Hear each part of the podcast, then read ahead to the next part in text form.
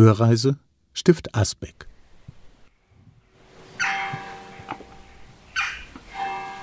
Kommt man zum ersten Mal nach Asbeck, muss man sich erst einmal orientieren.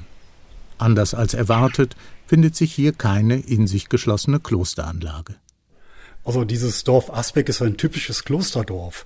Wir haben zwei große Straßen, die Brückenstraße, die Stiftstraße. Also der historische Ortskern von Asbeck ist ehemals Klosteranlage. Erklärt Bernhard Laukötter, Vorsitzender des Heimatvereins Asbeck. Zu sehen von der alten Klosteranlage sind neben der Stiftskirche vor allem zwei Besonderheiten. Sehen kann man ganz sicher noch einmal das Äbtissinnenhaus von 1340 und dort gibt es einen sehr repräsentativen Saal mit gotischen Wandmalereien etc. Und dort hat beispielsweise die Äbtissin gewohnt, in einem steinernen Haus, was ganz sicher auch schon etwas Besonderes war. Oder wenn man die Kreuzganganlage sich ansieht hier in Aspekt, zweigeschossig romanisch, das ist ja nicht notwendig für, für den Gottesdienst oder für das klösterliche Leben. Das ist sicher auch ein Teil, wo man zeigt, welchen Stand man eigentlich besitzt.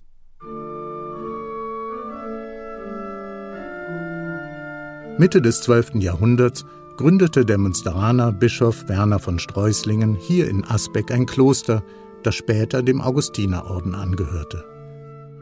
Anfang des 16. Jahrhunderts wurde die Klosteranlage umgewandelt in ein frei weltliches, hochkaiserliches Damenstift.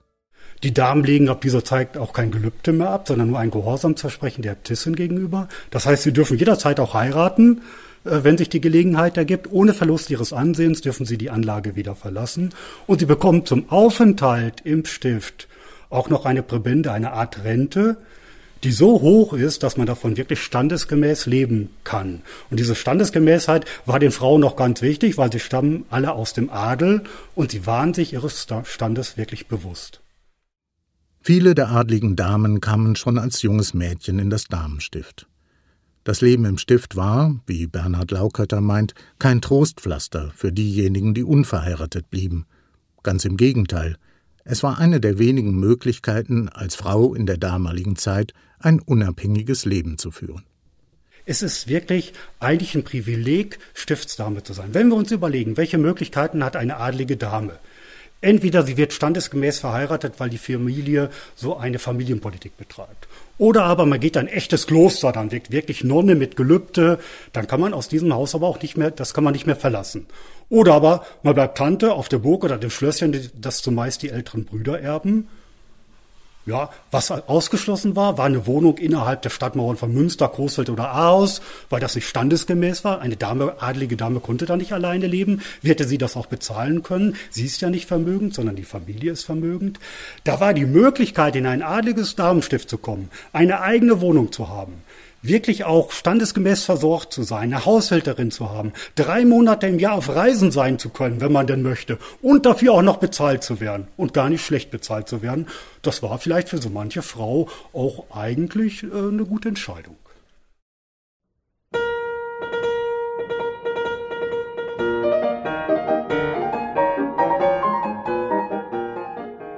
Eine der Damen, die diese Freiheit ausgiebig genutzt hat, war die Stiftsdame Therese von Zandt, geboren 1771, gestorben 1858. Ihr ist in Asbeck im Torhaus ein eigenes kleines Museum gewidmet. Therese kam 1782 mit elf Jahren nach Asbeck. Sie war hochgebildet, interessierte sich leidenschaftlich für Musik, spielte Klavier und trat als Sängerin auf. Konventionen der adligen Welt kümmerten sie wenig.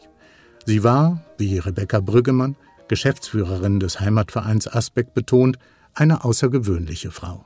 Sie hat von ihrem Reiserecht viel Gebrauch gemacht, war also unterwegs wie viele Stiftsdamen und ähm, war auch als erste Frau als Rezensorin in der Leipziger Allgemeinen Musikzeitung hat sie sich betätigt und war eben dann schon in der Musikbranche durchaus auch ähm, unterwegs, hat über Anzeigenblättchen dann Kontakt ähm, aufgenommen zu äh, Beethoven und ist auch einer Einladung von Beethoven gefolgt und dann gab es so eine sechs bis siebenmonatige Liaison zwischen unserer Stiftsdame Therese und Beethoven.